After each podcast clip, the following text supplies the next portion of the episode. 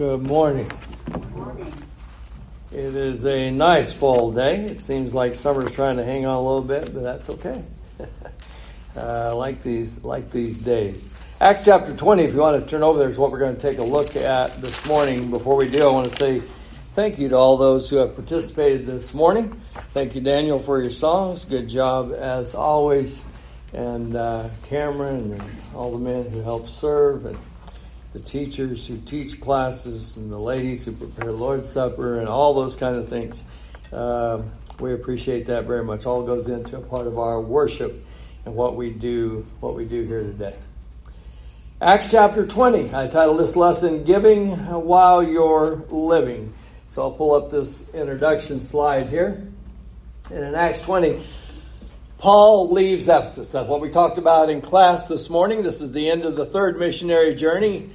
Uh, before he heads to Jerusalem, though, Paul is going to travel several hundred miles before he actually heads south and then further east.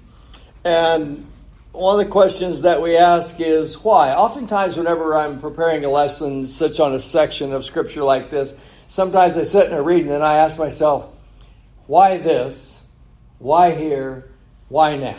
Type of thing as I take a look at this. And so Acts 20 kind of strikes me that way because as you first read it, it can be a little bit confusing. And Paul's doing a lot of traveling. It's like, where's he going? And then where's he been? And where's he headed next? And all these kind of things. And you kind of have to unravel that a little bit to understand what's going on there. And that's what we talked about in class uh, somewhat this morning.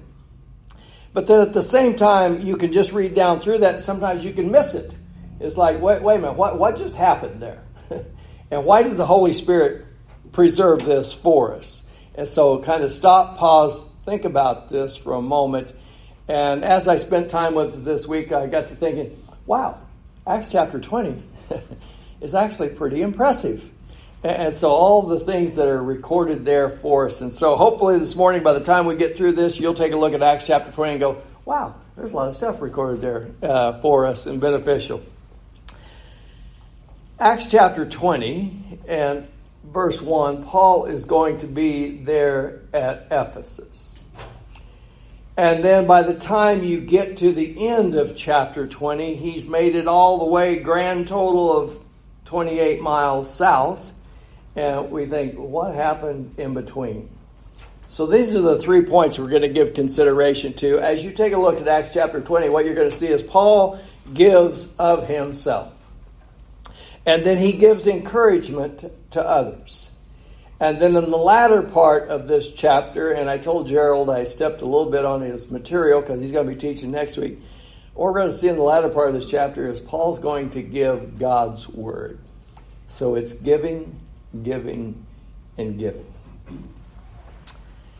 Acts chapter 20, Paul's in Ephesus.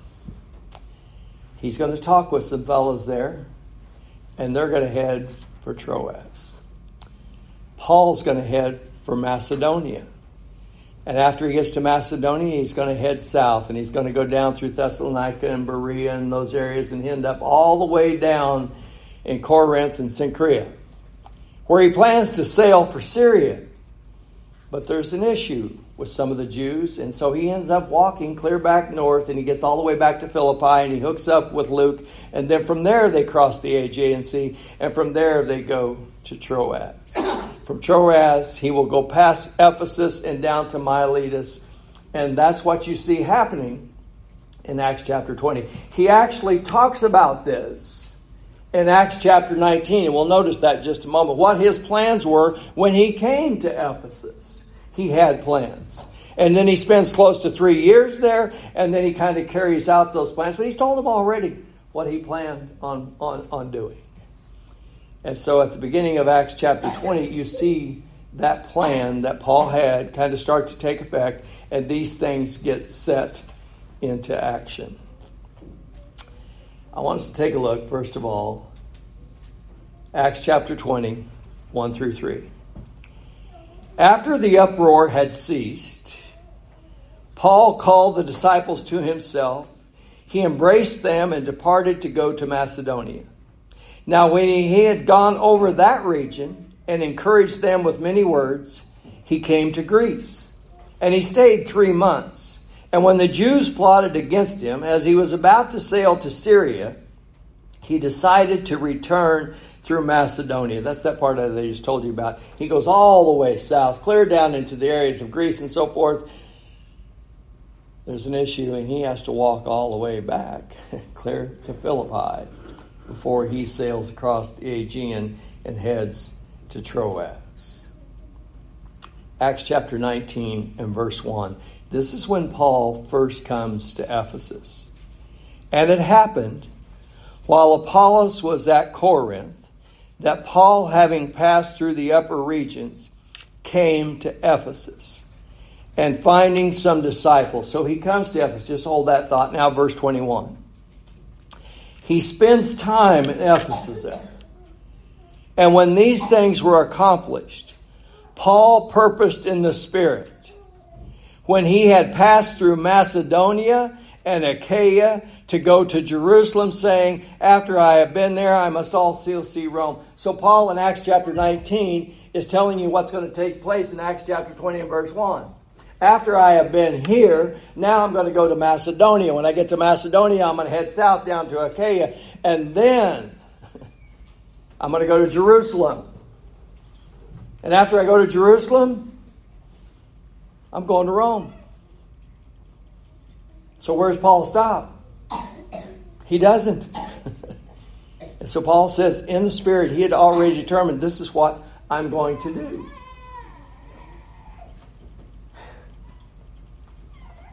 At the close of Acts chapter 19, there's been a riot. There's been a serious riot. They have grabbed a hold and arrested a couple of Paul's traveling companions. They are in serious trouble there. Paul wants to go in and speak to them, and there are some of the disciples and some of those from Asia, and they warn him, Do not go in there, Paul. Do not go in there. And they keep him from going. Providentially, fortunately enough, the city clerk is the one that kind of calms the crowd and tells them they are in violation of law and could be charged with inciting a riot. And he said, if you have charges against these men, then take it to court. And that kind of thought calms things down. And so in Acts 20 and verse 1, it says, After the uproar had ceased. After the uproar had ceased, Paul called the disciples to himself. He embraced them and he departed to go to Macedonia. I want you to think about that for just a moment. This is towards the end of the third missionary journey. They just escaped with their skins right there. What do you think might be a good idea at that point? Let's head for the boat. and Paul's like, no, I'm going back. Seriously, Paul? You're going back? Yeah, I told you when I came here. I'm going to Macedonia. I'm going to Achaia. And then I'll go to Jerusalem. And after I go to Jerusalem, then I'm going to head to Rome. That was his plans. And so that's what you see happen. So Paul was determined, with the time that he had, this is what I'm going to do. I'm going to serve the Lord. I'm going to encourage my brother. I'm going to go back to some of those places that I visited on the second missionary journey. And then I'm going to come back and head to Jerusalem. But that's just for a period of time. And the plans are, they're going to be altered a little bit. but the plans are once I go to Jerusalem, I'm going to come back and head west again. I'm going to go all the way to Rome. And while he's down south in Corinth, that three months, he writes that letter to Rome and he even tells them, I plan on coming to you and I want to be helped by you on, your, on my way when I come. That was his plans. This is what I've been doing. This is what I'm doing now. This is what I'm doing next. Lord willing. And after that, that's where I'm going. Romans 12 and verse 1. Now think about this. While he's all the way south down in Corinth, That three months, most scholars say that's the period of time when he writes this letter to the church at Rome. Chapter 12 and verse 1, he says, I beseech you, therefore, brethren, by the mercies of God, that ye present your bodies as a living sacrifice, holy, acceptable unto God, which is your reasonable service. What? Paul's writing to the church in Rome. He's in Corinth. He escaped a riot with his skin, but that's not the first time. And you remember that first missionary journey? How he went up to Iconium and then Lystra and, and he got stoned and he got left for dead. And then he went on to Derbe and then he turned around and came back. And there's times when he's been beaten within an inch of his life. There's times when he's escaped, like there at Ephesus. And now he's down in Corinth. He's planning on sailing to Syria, but because of a plot of the Jews, he can't even do that. He's going to have to head back north. But he writes to the church at Rome and he says, Present yourself as a living sacrifice, which is your reasonable service. Isn't that reasonable? Stone, left for dead, severely beaten, escaping riots. Huh? been in jail. It's reasonable. That's what you ought to do. You ought to give yourself to the Lord. Give yourself in serving others. That's what Paul said. Want to give you this little illustration. It's kind of a silly little illustration, but bear with me. So this pig is talking to this cow. They do that all the time, you know. Haven't you ever seen Charlotte's Web? So in children's books and animated movies and stuff, cows and pigs, they talk all the time. So the pig's talking to the cow, and he's sort of lamenting the fact it seems like you cows get a whole lot more appreciation than what we pigs do. And I don't understand it. I know you give milk, they get cheese, they get butter. That's all good. But we, bacon, ham, sausage. So, why is it that I feel like now you're appreciated more than me? And so the cow thought about it a minute. And the cow said, Well, maybe this is the reason. Because while we're living, we're giving. Makes sense? That's what Paul's saying in Acts 20. While he's living, he's given. So, Acts 20 and verse 1 when the uproar dies down. Do you think that's maybe a good time? Let's head for the boat. And Paul says, No. You guys can go ahead. I'm headed for Macedonia. This is probably about 57 or 58 AD. It's the end of the third journey. And it's actually getting close to the end of Paul's life. The persecution against Christianity is definitely on the rise by this time. Within seven years of this time frame, the Apostle Peter will be crucified upside down. Legend has it. Within seven years of this time, the Apostle Paul will be arrested for the second time and he will be put to death. But in Acts 20 and verse 24, this is when he's talking a little bit later to those elders from Ephesus. And they're talking about what's awaiting him. He says, None of these things move me, nor do I count my life dear to myself, so that I may finish my race with joy and the ministry which I received from the Lord Jesus to testify to the gospel of the grace of God. What's Paul saying? Holy Spirit's testifying that chains and, tri- uh, chains and tribulations are awaiting. Has Paul been through that kind of thing before? He's been through that before. And what he is saying to them there on this occasion, you know that the Holy Spirit is testifying that they're trying to get him not to go to Jerusalem. He said, Those things don't move me. That's not what moves me. What moves me is my service to the Lord and to testify to the gospel of Jesus Christ. That's what moves me. So, those things, that's not going to stop So, what Paul's saying, this may be getting towards the end of, end of his life, but there's no retirement, there's no stopping. There's no saying, well, I'm going to go to Jerusalem when, when I get there, I'll join the local golf club and I'll work on my short game. None of that. No, he told them, when I'm down here in Ephesus, I'm headed for Macedonia. When I get to Macedonia, I'm going to Achaia. When I get to Achaia, I'm going to Jerusalem. When I get to Jerusalem, then I'm going to head for Rome. And when I get to Rome, and I ask them to help me go to Spain, there's no stopping. That's what he's saying. My race, my course, is not set by me, it's set by God. And this is what I'm going to do.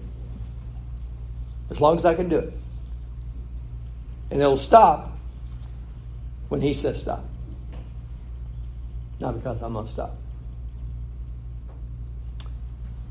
Acts 19 and verse 21. If you want to kind of use some modern day te- terminology, I'm going to Macedonia, I'm going to Achaia, I'm going to Jerusalem, I'm going to Rome, and from there I'm going on. You know what Paul's giving us? He's giving us like a bucket list. Did you ever see the movie? Ever heard of it? Jack Nicholson, Morgan Freeman, two very different people. But both of them have been diagnosed with a terminal illness. The thing that ties them together is that they share a common passion. There's some things that they want to accomplish in life before life is over. So they end up doing things like jumping out of an airplane, climbing pyramids, and driving race cars, and doing all kinds of crazy things. Things that they thought were big to them. But along the way, they learned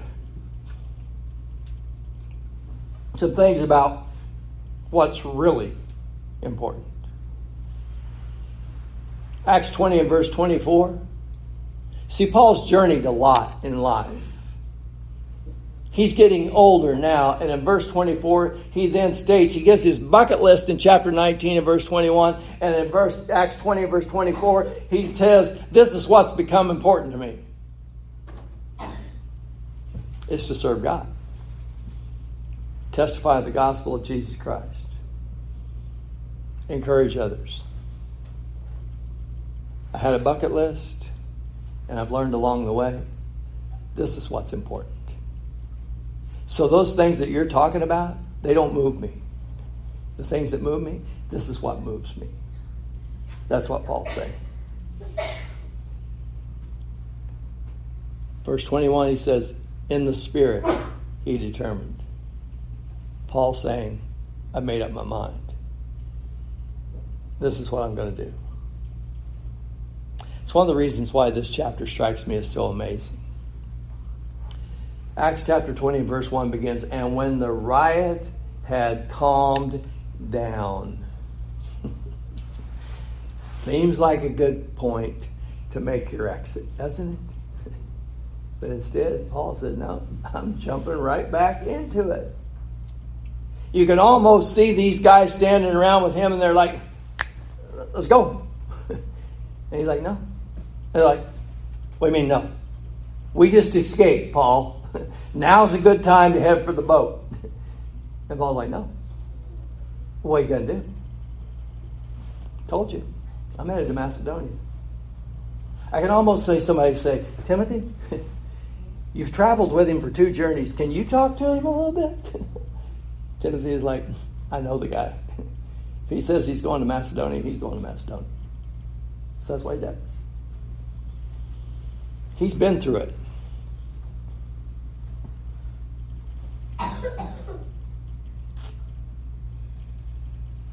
Many people say, scholars say, that Paul was a contemporary of Jesus Christ, that they were very close in age. So, if that's accurate, then Paul was converted to Jesus Christ when he was in his late 30s. Within about seven or eight years, he will head out on his first missionary journey. That makes him probably mid 40s.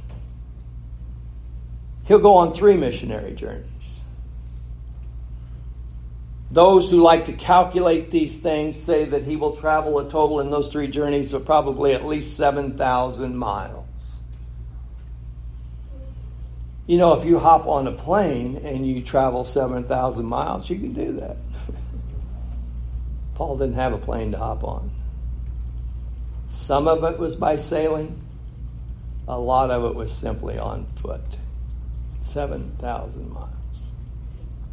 And along the way, he planted dozens upon dozens of churches. He converted thousands of people. He endured severe persecution, but he kept going. Staggering hardships and difficulties. Let me put it like this I think a lot of us have known, or some have even been, in the military, right? I grew up in the Vietnam era. I knew those that went. I was fortunate enough, didn't get drafted. I knew those that went, and they served their tour of duty. It was hard. Years later, there were those who went to Afghanistan and Iraq and all these places. Tour of duty. Saw some horrendous things. And you know, out of those guys that went to Vietnam, out of those guys that went to Afghanistan, went to Iraq, went to all these different places, do you know there were guys that actually, when they came back, they volunteered to go back again? And sometimes again and again. Sometimes people would say, you did your tour. Isn't that enough? Don't go back. And say, I'm going back. That's Acts 20. Paul did his tour. He did three tours. And now it's time, let's go to the boat. oh, no. I'm going back.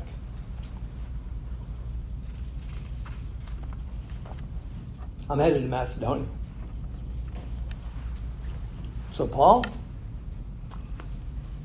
he's saying, I'm giving while I'm living. Acts 20 and verse 2.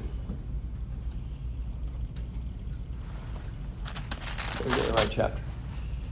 Now, when he had gone over that region, that's Macedonia, when he had gone over that region and encouraged them with many words, then he came to Greece. That's 300 and some miles plus south. And so, as Paul heads south, and then in verse 23 of Acts 20, he says, Except that the Holy Spirit testifies in every city, saying that chains and tribulations await me. So Paul leaves Ephesus, goes to Macedonia, heads down to Corinth, he comes back and he makes it all the way to Miletus, and he's saying, Holy Spirit's been testifying. Every place I go, troubles waiting me. But that's not going to cause me to stop. So Paul t- knew what it took to serve the Lord the conviction, the courage, the resolve but one of the things that I find interesting about Acts chapter 20 also is just very simply this. It's interesting how Luke arranges this material, inspiration of the Holy Spirit, but how he how he arranges this material. Acts chapter 19 there's discouragement because that window of opportunity has now closed in Ephesus. Acts chapter 20 begins, and it seems kind of encouraging because Paul calls the brethren together and he embraces them, and, and it's like, I'm setting out, I'm setting out for Macedonia.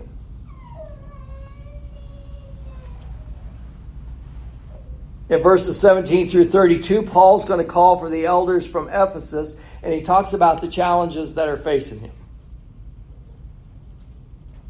But then, in Acts chapter 20, about verses 7 through 12, which we talked about just briefly this morning in class, there's this little story. And it's a story about a young man who falls out of the window while Paul is preaching and he's killed. And then Paul goes down and falls on him and revives him, and then they bring him back up alive. So in Acts 20, it says travel. 17 through 32, I know chains are weighing me. But in verses 7 through 12, there's this little story.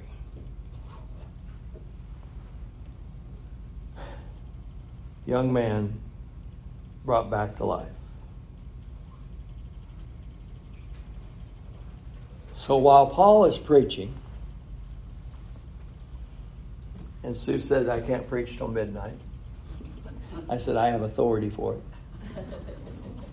Cameron said, if we fall out the window, you can't be mad at us. I said, if you do, you're on your own. I won't revive you. But Paul revives this young man. And in verse 12, he's brought back up alive. And it says that they are comforted when they saw that. Let me ask you this question. As you think about this and the series of events that takes place here in Acts chapter 20, is it possible that we can nod off spiritually Is it possible it could result in spiritual death?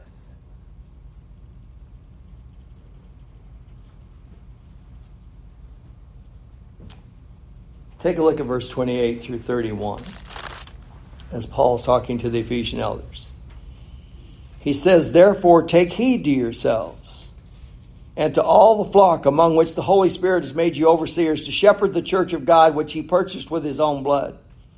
For I know this, that after my departure, savage wolves will come in among you, not sparing the flock. Also from among yourselves, men will arise up, speaking perverse things to draw away the disciples after themselves. Therefore, watch and remember that for three years I did not cease to warn every one of you night and day with tears. What's he saying? Isn't it interesting that following that little story, then he talks to the elders like this, and he says, Take heed to yourselves and to all the flock. I'm warning you. Don't nod off. Over in 2 Timothy, the fourth chapter. This is one of the young men that is with Paul on this third missionary journey. And this letter is going to be one of the last letters that the Apostle Paul will ever pen in just a few years from now when he's sitting in a Roman prison waiting execution. 2 Timothy 4 and verse 2, Paul tells Timothy, Preach the word. Be ready in season and out of season. Convince, rebuke, and exhort with all long suffering and teaching.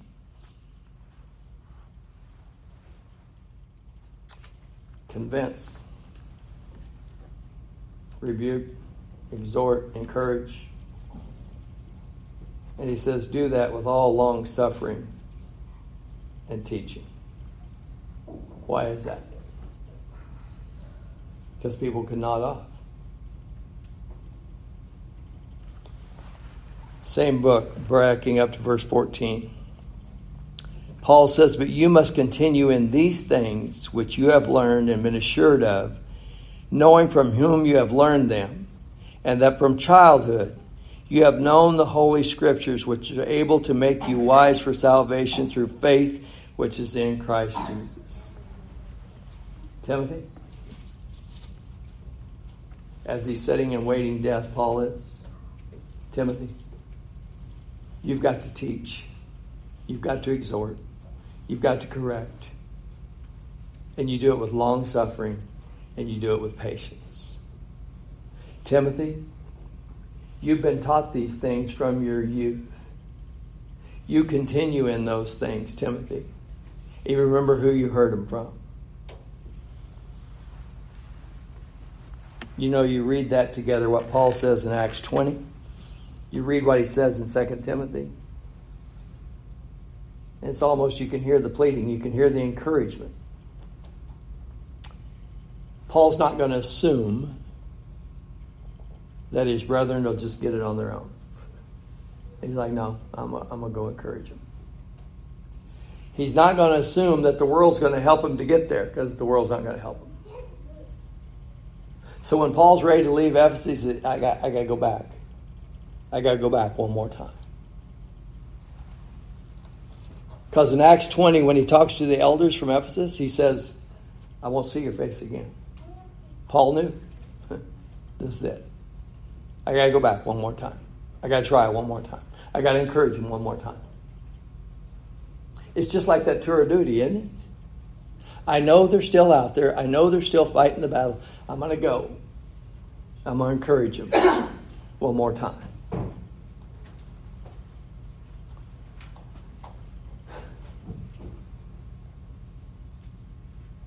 Last thing. What you see in Acts 20 is that Paul is going to give these elders God's word. Acts 20 and verse 32 he will say, Now I commend you unto God and to the word of his grace, which is able to build you up and to give you an inheritance among all those who are sanctified. I commend you to God, to the word of his grace. And so Paul leaves Ephesus, he goes to Macedonia, he goes to Greece, he goes back to Philippi, he goes to Troas, and then down to Miletus. And finally, after all that travel, he's now 28 miles further south than he was when he started in Acts chapter 20 and verse 1. And the last thing that he wants to give these brethren, he says, I want to commend you unto God and to the word of his grace. I want to read verse 17 through 21. It says, From Miletus he sent to Ephesus and called for the elders of the church. And when they had come to him, he said to them, You know from the first day that I came to Asia, in what manner I always lived among you, serving the Lord with all humility, with many tears and trials which happened to me by, by the plotting of the Jews. How I kept back nothing that was helpful, but proclaimed to you and taught you publicly and from house to house, testifying to Jews and also to Greeks, repentance towards God and faith towards our Lord Jesus Christ. Skip down to verse 27. For I have not shunned to declare to you the whole counsel of God. Therefore, take heed to yourselves and to all the flock among which the Holy Spirit has made you overseers, to shepherd the church of God which he purchased with his own blood. For I know this, that after my departure, savage wolves will come in among you, not sparing the flock. Also from among yourselves, men will rise up, speaking perverse things, to draw away the disciples after themselves. Therefore, watch and remember that for three years I did not cease to warn everyone night and day with tears. So now, brethren, I commend you to God and to the word of his grace, which is able to build you up and to give you an inheritance among all those that are sanctified. Verse 35. I have shown you in every way by laboring like this that you must support the weak and remember the words of the Lord Jesus that he said, It is more blessed to give than to receive. After all that, Paul's saying, This is what I want you to get out of it.